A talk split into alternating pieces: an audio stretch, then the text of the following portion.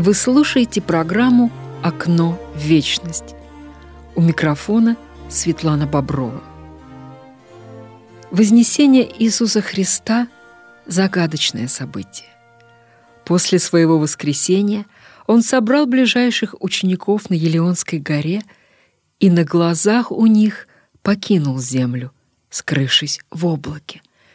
Что же произошло? Богочеловек своей смертью и своим воскресением исцелил человеческую природу, а затем вознес ее к престолу своего Отца. Теперь всякий человек может проделать тот же путь, подняться на небо и соединиться с Божеством. Праздник Вознесения, любимый русским народом, знаменует начало лета глубинному же смыслу этого события постоянно возвращаются христианские поэты, зодчие, богословы и, конечно, иконописцы.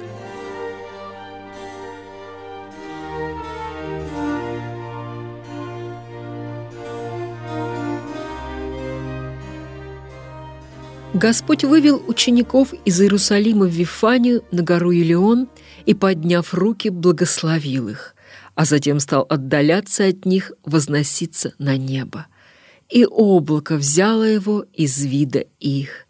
И тогда явились два мужа в белой одежде, которые возвестили грядущее второе пришествие Христа Спасителя. Ученики поклонились Господу и, исполненные радости и благоговения, вернулись в Иерусалим – в нескольких строках евангелист Лука описывает вознесение Господне, ставшее завершением искупительного подвига Спасителя. В соответствии со священным писанием и толкованием святых отцов смысл и значение происходящего раскрывается в иконе праздника. Спаситель в золотых или белых одеждах в сиянии славы стремительно возносится на небо ангелы поддерживают круг славы, в который заключена фигура Иисуса Христа. На него с мольбой взирают ученики. На их лицах отражаются разные чувства. Прежде всего они испытывают удивление и даже изумление, поскольку, как сказал святой евангелист и апостол Иоанн Богослов, Никто не восходил на небо, как только сшедший с небес Сын Человеческий. Только трое учеников — Иоанн, Петр и Иаков — видели Иисуса Христа в ослепительном сиянии божественной славы во время преображения на горе Фавор. И вот сейчас они все вместе созерцают величие Бога-человека. Апостолы переживают горе расставания со Спасителем, в них теплилась надежда, что Он всегда будет пребывать вместе с ними. Но вместе с тем они исполнены радости, ведь Сын Божий возносится к своему Отцу. Эти переживания усилены ожиданием новой встречи с Учителем, о которой поведали апостолам ангелы. Эту сложную гамму чувств иконописцы передают разными средствами – Одни апостолы вздымают вверх руки, словно тянутся к Спасителю, желая в последний раз прикоснуться к Нему.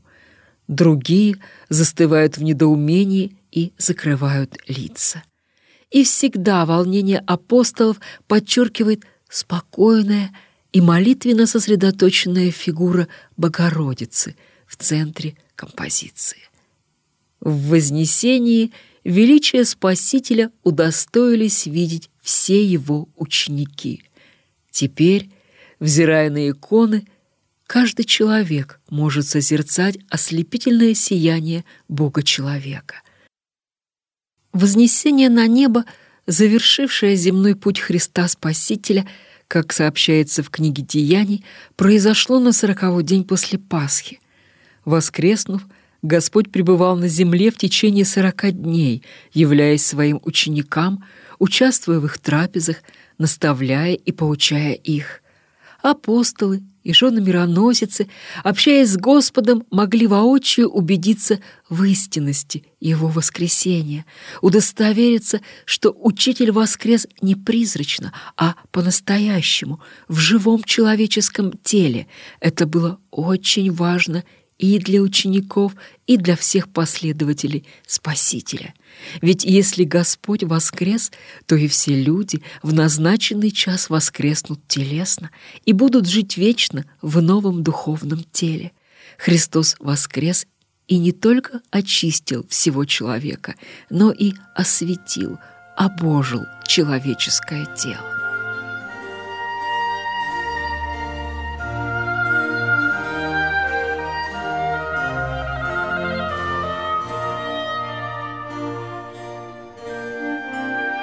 Иконография Вознесения, получившая распространение в искусстве всего христианского мира и сохранявшаяся в основных чертах на протяжении столетий, сформировалась в IV веку.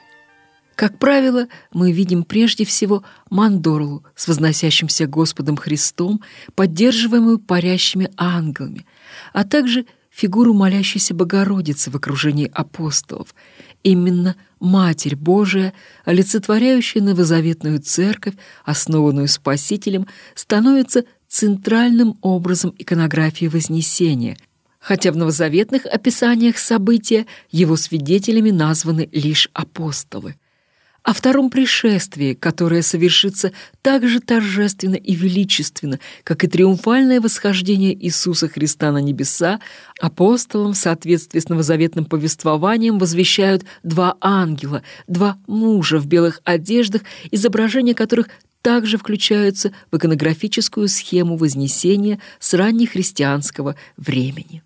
Уже в самых ранних изображениях Вознесения среди апостолов обязательно присутствует Павел. Этим подчеркивается его роль как первоверховного апостола, одного из основателей христианской церкви, без которого ее совокупный образ не может иметь полноты. Петр, проповедовавший преимущественно в Израиле, символизировал церковь обрезанных, то есть христиан из иудеев, а Павел — церковь язычников. Как говорилось, Вознесение с первых веков христианства воспринималось как преддверие Пятидесятницы, когда на апостолов сошел Святой Дух. Это событие нередко называют днем рождения апостольской церкви как сообщество верующих во Христа, в котором благодать Божия передается через действие даров Святого Духа. Напомним, что до конца IV века Вознесение и сошествие Святого Духа праздновались в один день, поэтому образ Вознесения воспринимался как образ церкви.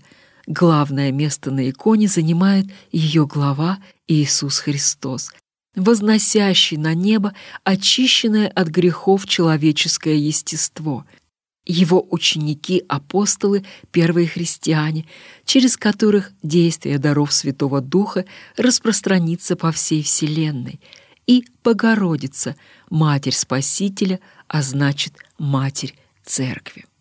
На краснофонной иконе VIII-IX веков, отражающей восточную сирийскую ветвь иконографии, подчеркнута статичность плотной композиции, в которой нет видимой границы между небом и землей. Ангелы, поддерживающие мандорлу, практически стоят на плечах апостолов. Главный акцент сделан не на вознесении Спасителя, а на демонстрации его триумфа всю гамму переживаний апостолами расставания с учителем от благоговейного изумления до готовности немедленно идти и проповедовать Слово Божие передает только разнообразие их жестов при одинаковых позах и невозмутимых лицах.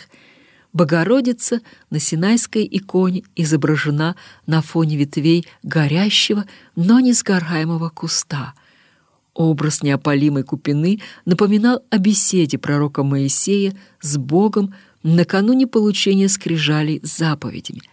Элементы иконографии неопалимой купины на иконе Вознесения напоминали молящимся о ветхозаветном обетовании спасения, о многовековом ожидании Мессии и одновременно показывали исполнение обетования, которая открывала для человека совершенно иной путь богообщения.